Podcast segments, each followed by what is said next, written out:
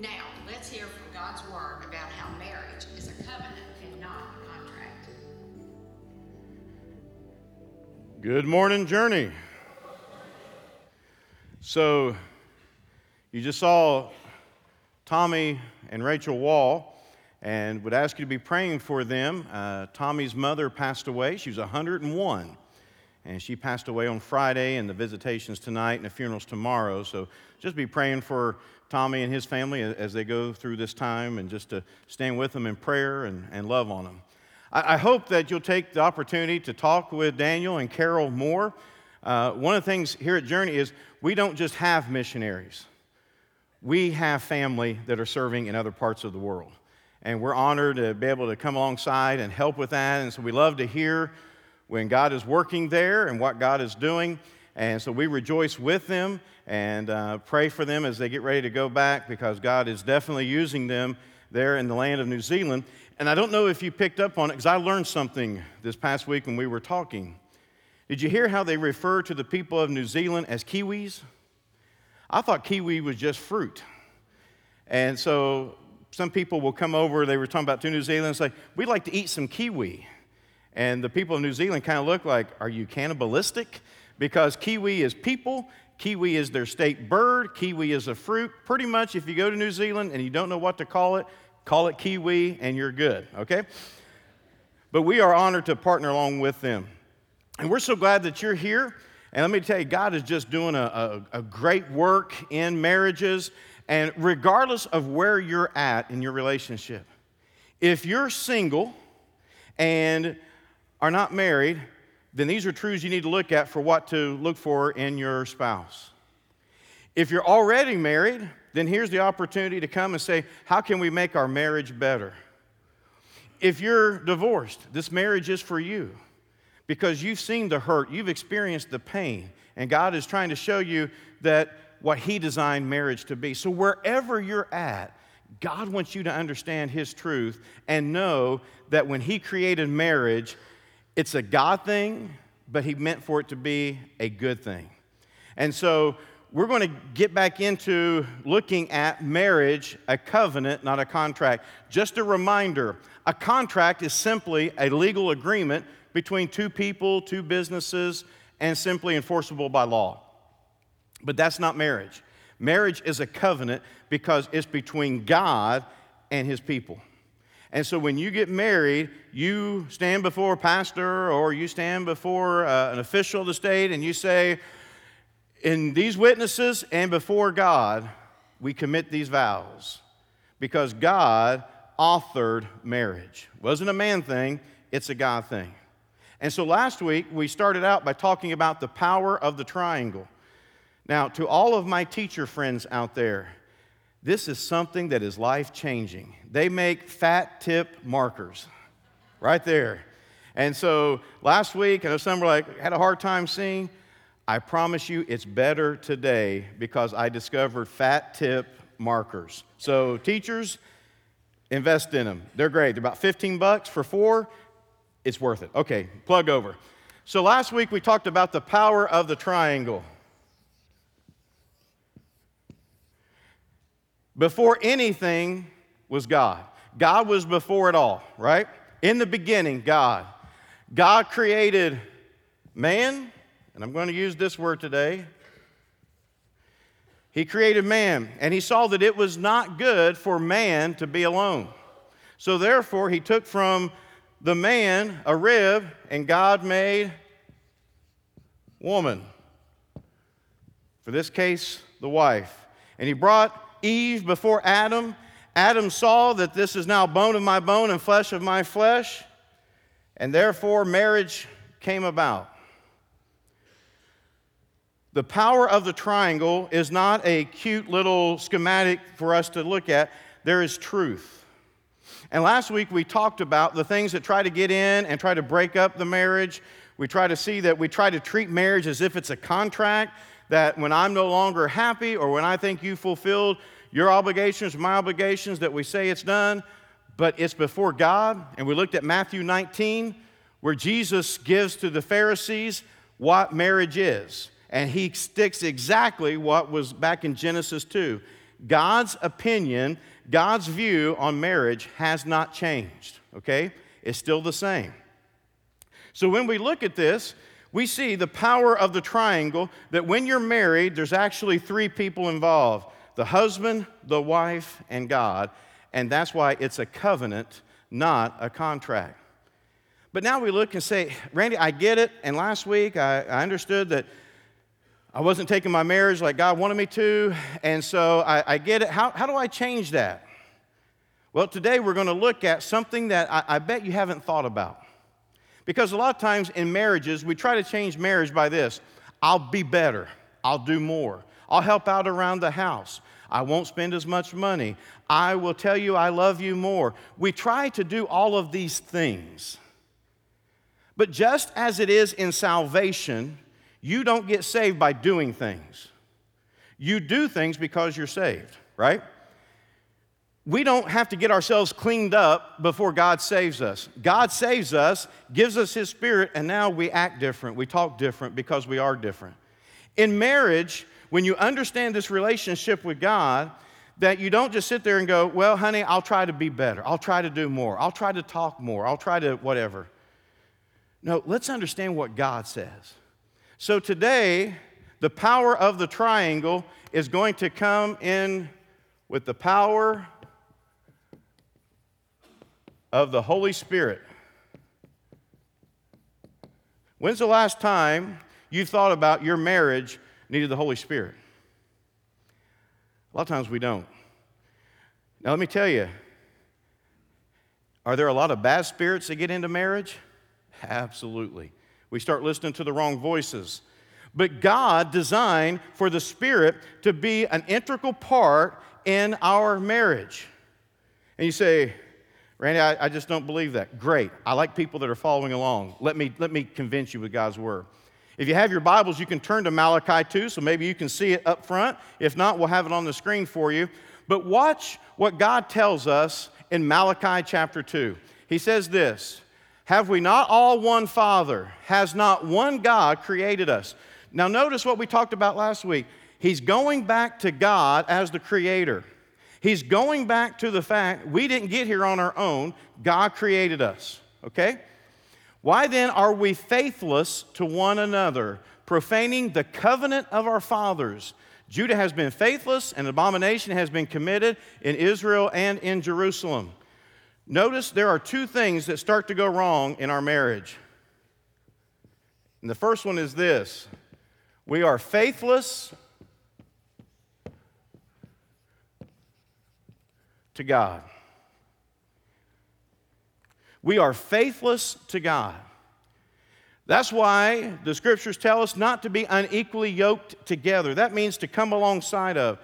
If you were a farmer back in the day, you know, you didn't have the tractors and all the great things we have today, you would take two ox and you would put them side by side and, you would try to find them that were evenly height, evenly strength, evenly built, so when they pull, they pull together as one. You would not want a full blooded, strong ox next to a yearling. He can't pull the same way, so it's going to be uneven, it's going to be unequal. You wouldn't want to put one that leans to one side and the other, and they start going in opposite directions. The significance is that you're going in the same direction. Church, marriage is a God thing. So, since marriage is a God thing, we have to have a relationship with Him by faith, and that comes through Jesus Christ.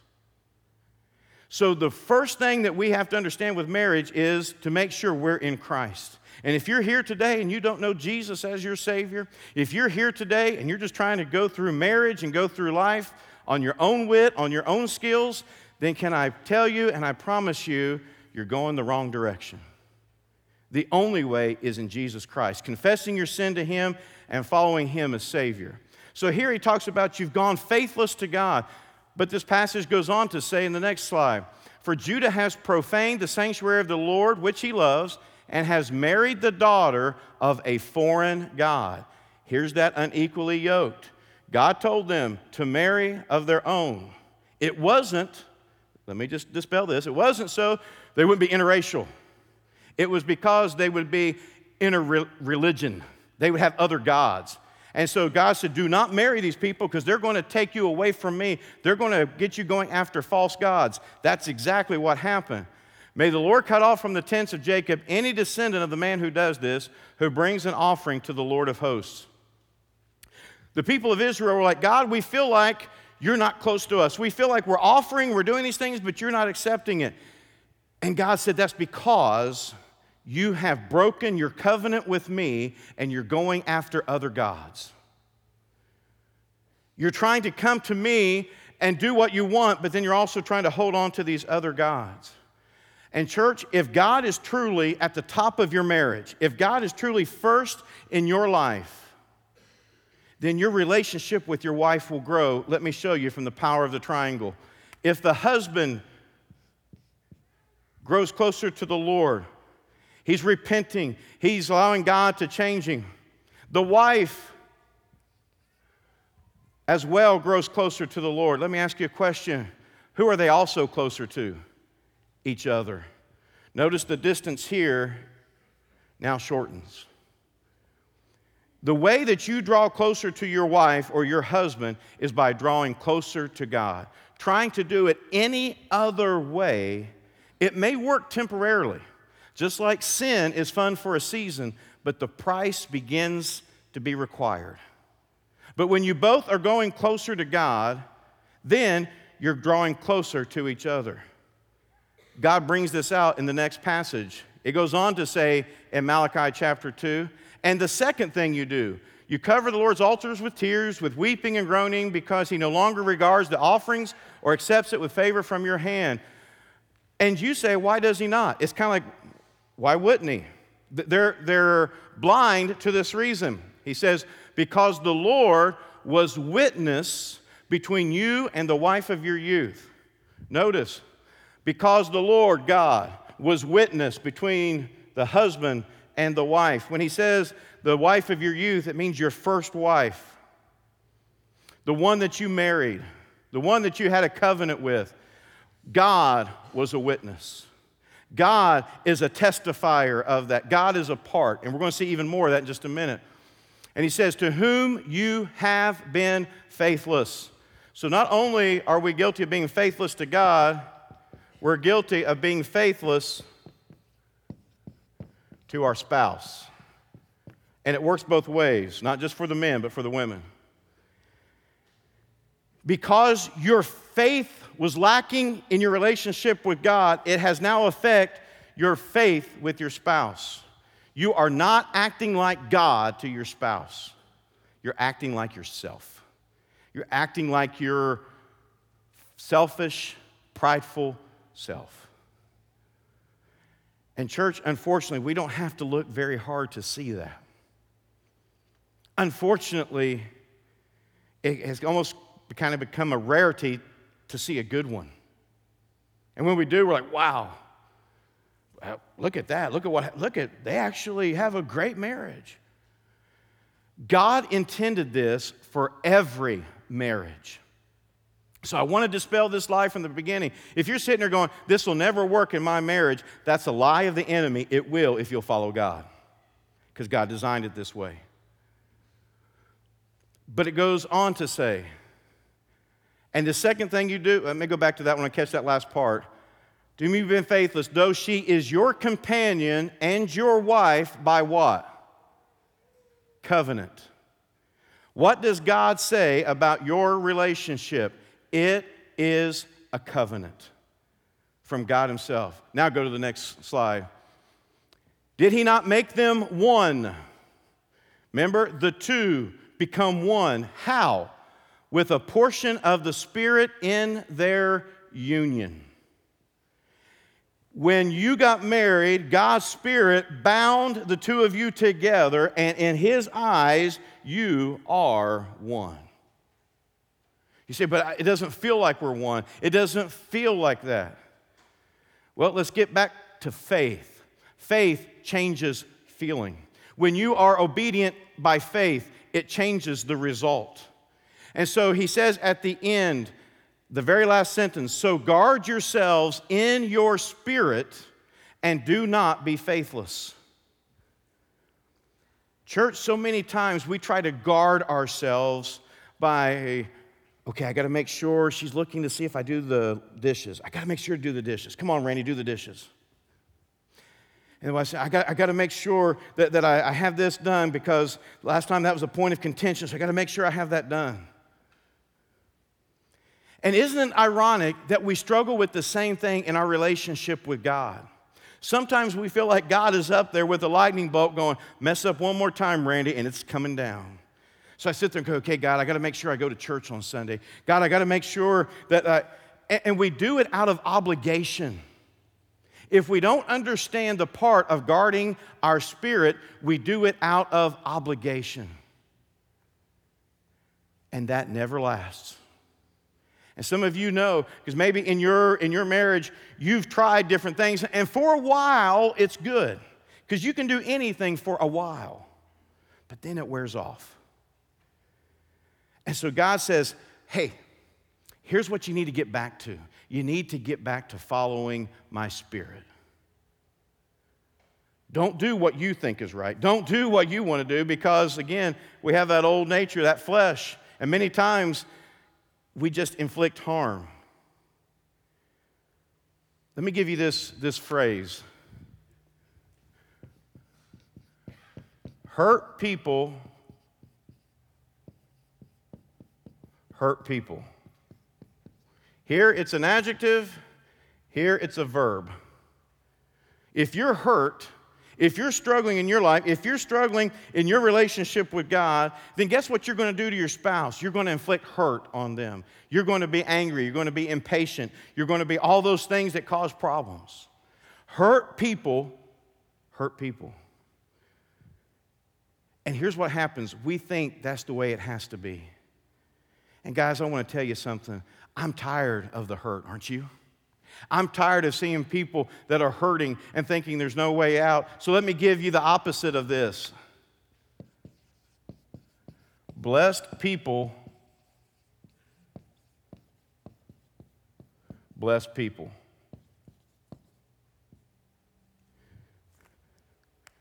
I would rather follow God in faith and have His blessing on my life, and then with my wife, that she gets the blessing, not the cursing. She gets what God intended for marriage to be rather than what I think it ought to be. And so Malachi gets our attention and he shows us what God says about marriage that it has to deal with an, with an attitude of faith. We have to walk by faith with God and then watch that faith breathe life into our marriage.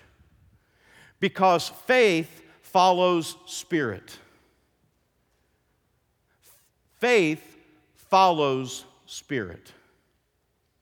How do we come to God? By faith.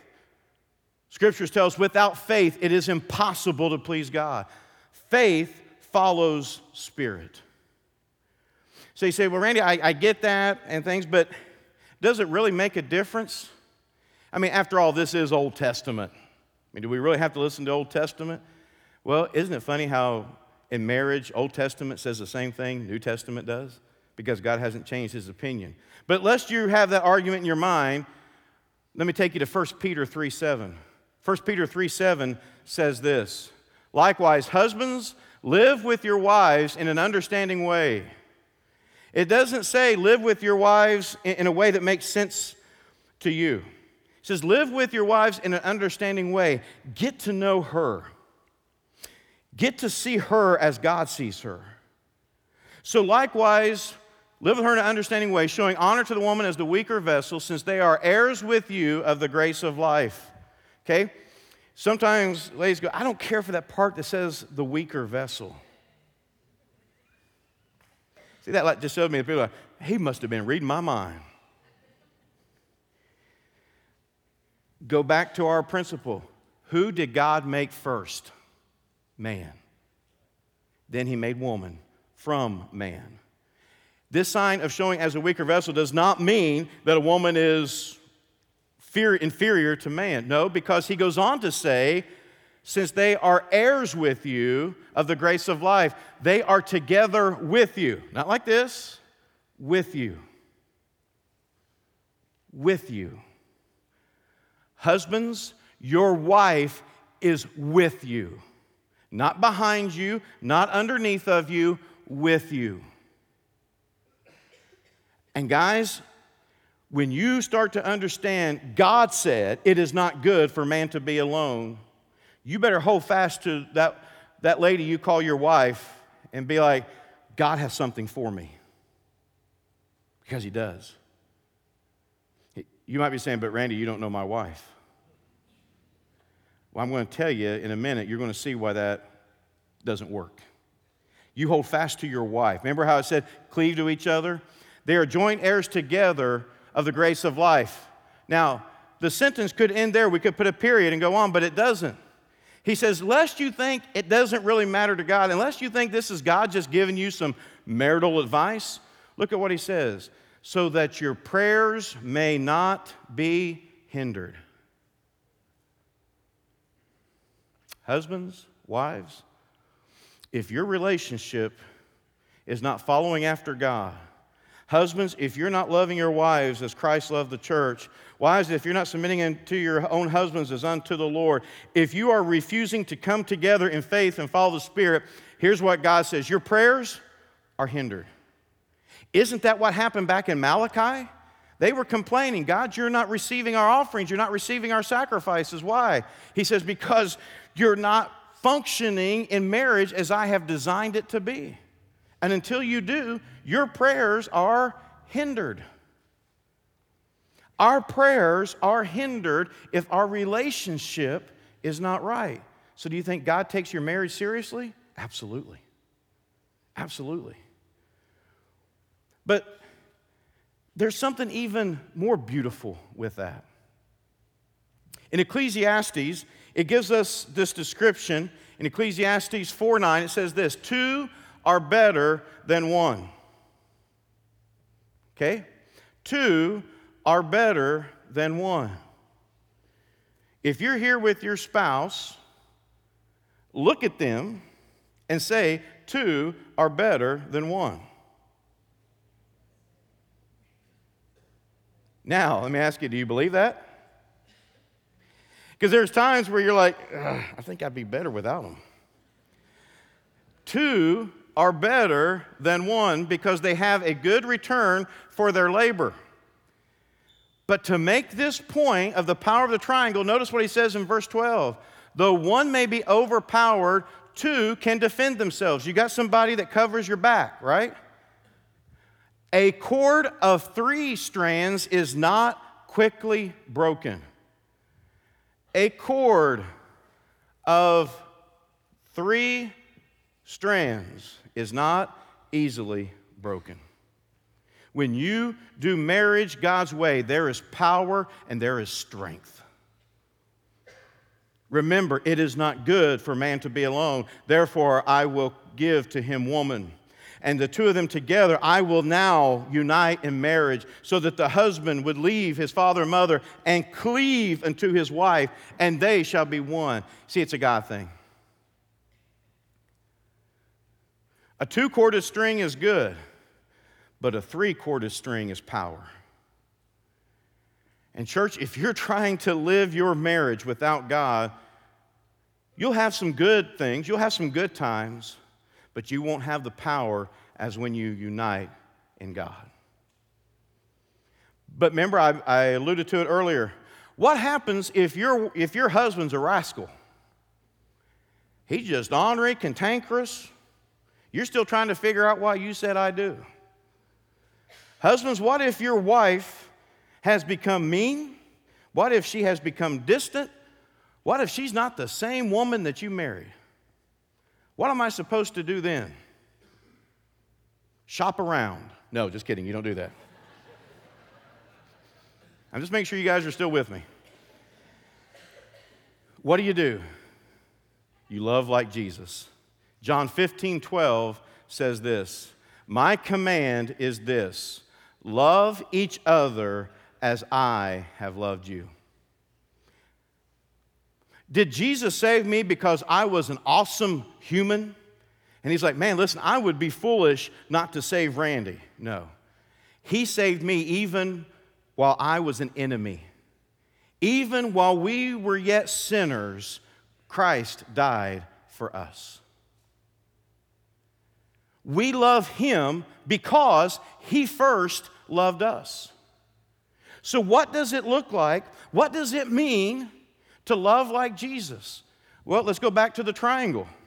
Because, like I said, when you guys were first dating, because now maybe there's a few here, but I doubt it. I don't think there was any arranged marriages. Nobody forced you to marry, did they? Didn't have a shotgun wedding. You married because this person is someone you wanted to spend the rest of your life with. At one point, you got it. But it could have been just simply, hey, she's awesome. Hey, he's amazing. Let's get married. And then what happens when that starts to die off and marriage isn't fun anymore? You start to have kids. That's right, go ahead. Kids change everything. See, when kids come to life, they're like, We made your life so much better. Mm hmm. You keep going that direction. It changes everything, right? It changes. Because now you have to take the ball games and schools, and you got kids that cry and keep you up at night, and you don't get the sleep that you want. Listen, if you want to know how selfish you are, have kids. It'll show you real quickly how selfish you are. And all of a sudden, life changes. And now, we don't enjoy being together anymore. So now, when I look at my wife or the wife looks at the husband, they go, I, I just, doesn't do anything for me anymore. I just don't think I love you anymore. And guys, let's just be real and be honest. That can happen, can it? Because life is hard. So, how do we fix it? As a husband, I love my wife through God. Isn't that what Ephesians 5 tells me? Husbands, love your wives as Christ loves the church. So even when my wife may be struggling, even when she may not be acting right, even when she may be acting like the devil, I love her through Jesus. And wives, what does he say to you? Wives, submit unto your own husbands as unto the Lord. You love your husbands through Jesus. That changes things. Because now, my flesh is not naturally drawn to that because things between us changed.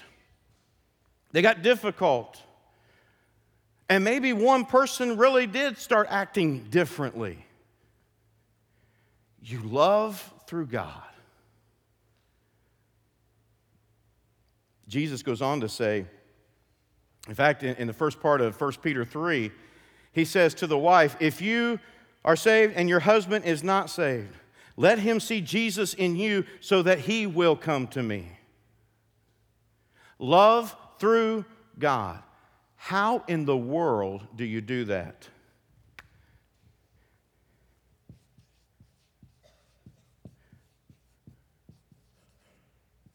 The power of the Spirit. Faith engages the Spirit. Instead of following the flesh and saying, I'm done, I'm gone, no, I follow the Spirit. Because how in the world, back to this, before my wife ever came in, how in the world did I ever have a relationship with God? Because God sent Jesus to pay the price for my sin. When I heard the gospel, the Spirit moved in my spirit and said, You need to be saved. I responded and I followed the Spirit to Jesus, to God.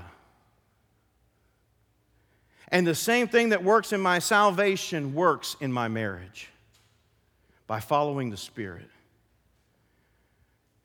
And even when your spouse is difficult to love, and even when everybody says, you know, you're entitled to be mad, you're entitled to be upset, love like Jesus.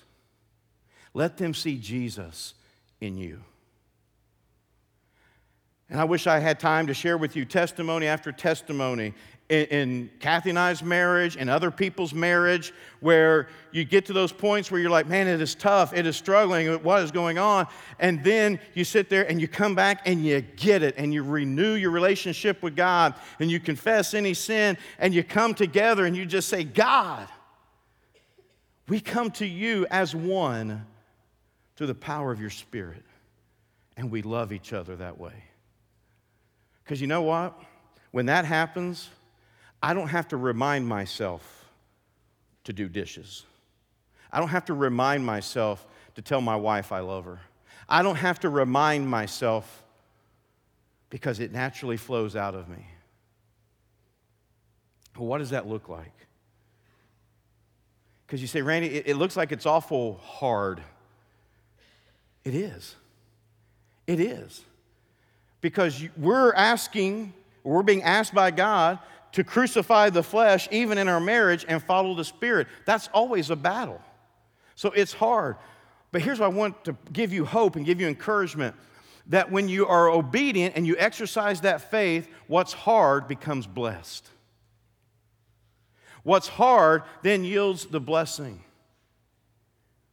And I want to take you to the Song of Solomon. Okay? Look at how Solomon talks to his wife. You have captivated my heart, my sister, my bride. You have captivated my heart with one glance of your eyes, with one jewel of your necklace. How beautiful is your love, my sister, my bride. How much better is your love than wine, and the fragrance of your oils than any spice. Wives, when's the last time your husband talked to you like that?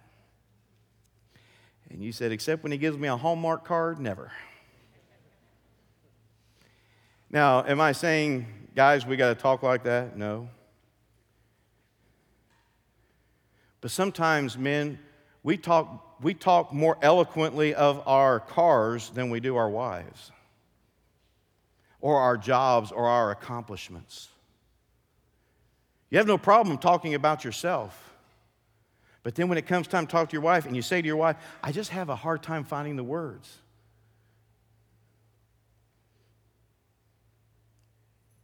Do you see how we get distanced from God and it causes distance with our spouse? But, guys, just so we're not on the hook, wives, here's how she responds to him. She says, I adjure you, O daughters of Jerusalem, if you find my beloved, tell you, or tell you that you tell him, I am sick with love. Now, guys, sometimes here's how we would interpret that if it was our wife speaking. That you tell him, I am sick and tired of him being gone and not being here. You tell him to get home now. No. She was so in love with him that when he was not with her, it literally made her feel sick. Why is that important? Because the two become one with God. And to remove part of that is to affect great change. When I was younger, there was an older couple in our community back in Indiana that this couple had been married 65 years. It's a long time. But during the, during the funeral, they put a chair up by the casket and the gentleman sat next to his wife in the casket, and the whole time he held her hand. Now, some of you may say, Ew, I'm not touching a dead person. When that's your beloved, you do. And he just sat there the whole time, and people would come by and express their condolences and say, Oh, we're, we're so sorry she's gone. We know you loved each other deeply. And he never took his eyes off of her, and he would just shake his head in recognition, but he just kept looking at her. After the visitation time, they were finishing up and they, they told the guy, they said, We, we need to, to close up. You need to tell her goodbye. And he went up to tell her goodbye and he dropped over dead. His heart truly was broken. Guys, I wish with everything in me I could tell you All marriages are like that. But, guys, we settle so much for the cheap version of what the devil says. Well, we say, Well, I don't beat her, so I'm a pretty good husband. Well, I haven't cheated on him, so I'm a pretty good wife. God has called us to far more than that. And although I wish I could tell you every marriage that I knew of was like that, I can tell you this every marriage can be like that. Because marriage is a God thing, it can be a good thing. But both have to be willing to sacrifice their will, their pride, their self, and follow the Spirit and draw closer to God, therefore coming closer to each other. Proverbs 18:21 says this: Words have power to give life or death. Choose carefully. Husbands, just think of this past week. How have you spoken to your wife? Have you given words of life, words of affirmation, words of blessing? Or have you been hateful, angry, prideful? Wives, what kind of words have you spoken to your husbands? Have you encouraged them? Have you come alongside and said, hey, it may look like everybody's against you, but I'm behind you 100%? Words have power to give life or death. And these words that Solomon spoke showed that it had that purpose. But now I want to give you a test. I want to give you a test. Let's see what your marriage looks like. Let's see what your relationship looks like. 1 Corinthians 13, the love chapter, says this is what love is. And before we read it, I want you to think about in your, in your marriage, in your relationship.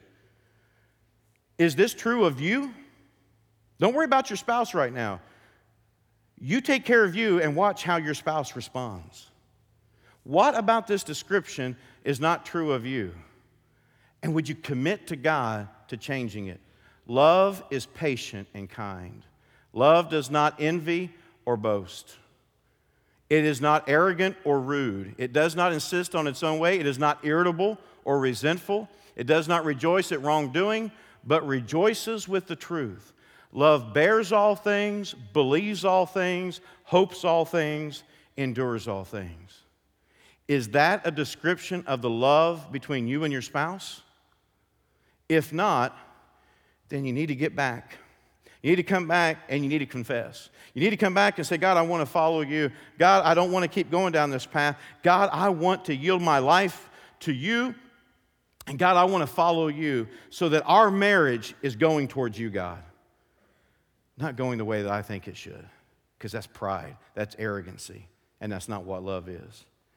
If your marriage is not filled with the Spirit, it'll be filled with hurt, with loss, with emptiness, with regret.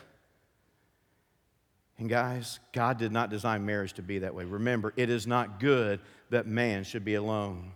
The opposite of that is it is very good. The same word there that he used when he created everything. It is good that man be with a woman, that man have a spouse. So, where do we go from here? Well, first of all, you got to confess any sin. You got to get things right between you and God. What is it? Are you prideful? Are you arrogant? Are you lustful? Are you whatever? God, I need to get those things confessed. I need to get those right. Because again, if I'm going to follow the Spirit, I've got to make sure that I don't have any sin. Then I've got, to, I've got to fix that relationship with my spouse because if not, then our prayers are hindered. So I confess any sin. Then I come and I say, okay, God, by faith, I'm going to follow you. Even when it's hard, even when I don't see a way through, God, by faith, I'm going to follow you. And then, Lord, would you fill me with your spirit? Ephesians 5 says this Don't be drunk with wine, whereas in excess, but be filled with the Spirit of God. And then you watch what happens in your wife's life, in your husband's life, and you see the difference. Church, I declare here today, upon the authority of God's word, marriage is a God thing, but He meant for it to be a good thing. And if you're here and your marriage is not in that realm, would you please follow the Spirit and change it? Would you please be obedient?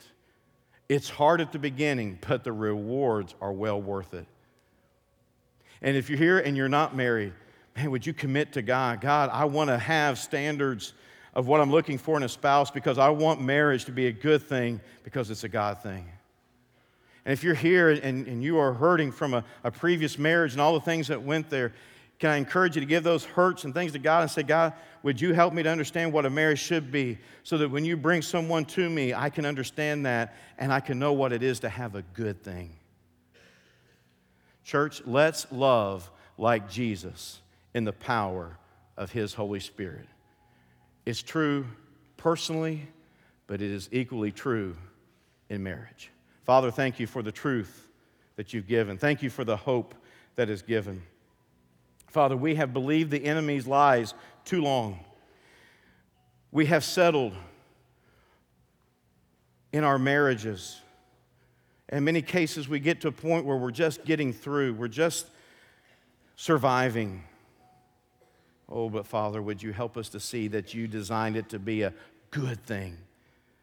That which would hold us together, that which, when we are tempted, when we are tested, when we are persecuted, that we have that spouse to hold on to and to follow Jesus with. So, Father, would you fill us with your spirit today? Would you fill our marriages with your spirit and let us get back focused on God and following Him by faith? For it's in Jesus' name we ask it. Amen. Church, if you're here and you don't know Jesus Christ as your Savior, let me invite you today. He came for you, He loved you, that He came to take your sin on the cross so that you could have forgiveness. And if you'll confess Him today as your Savior and confess your sins to Him, He says He will save you. It can happen today. You just have to believe. But, church, how's your marriage? What is it in your marriage that God's calling you to? Whatever it is, whatever level. Can I encourage you by faith to take that step of commitment? Can I encourage you by faith that you would say, Lord, I follow you. Lord, I trust you. And I want our marriage to be filled with your spirit. Maybe some of you need to grab your spouse's hand and say, Let's go. I want our marriage to be an example to others. I want our kids to see it.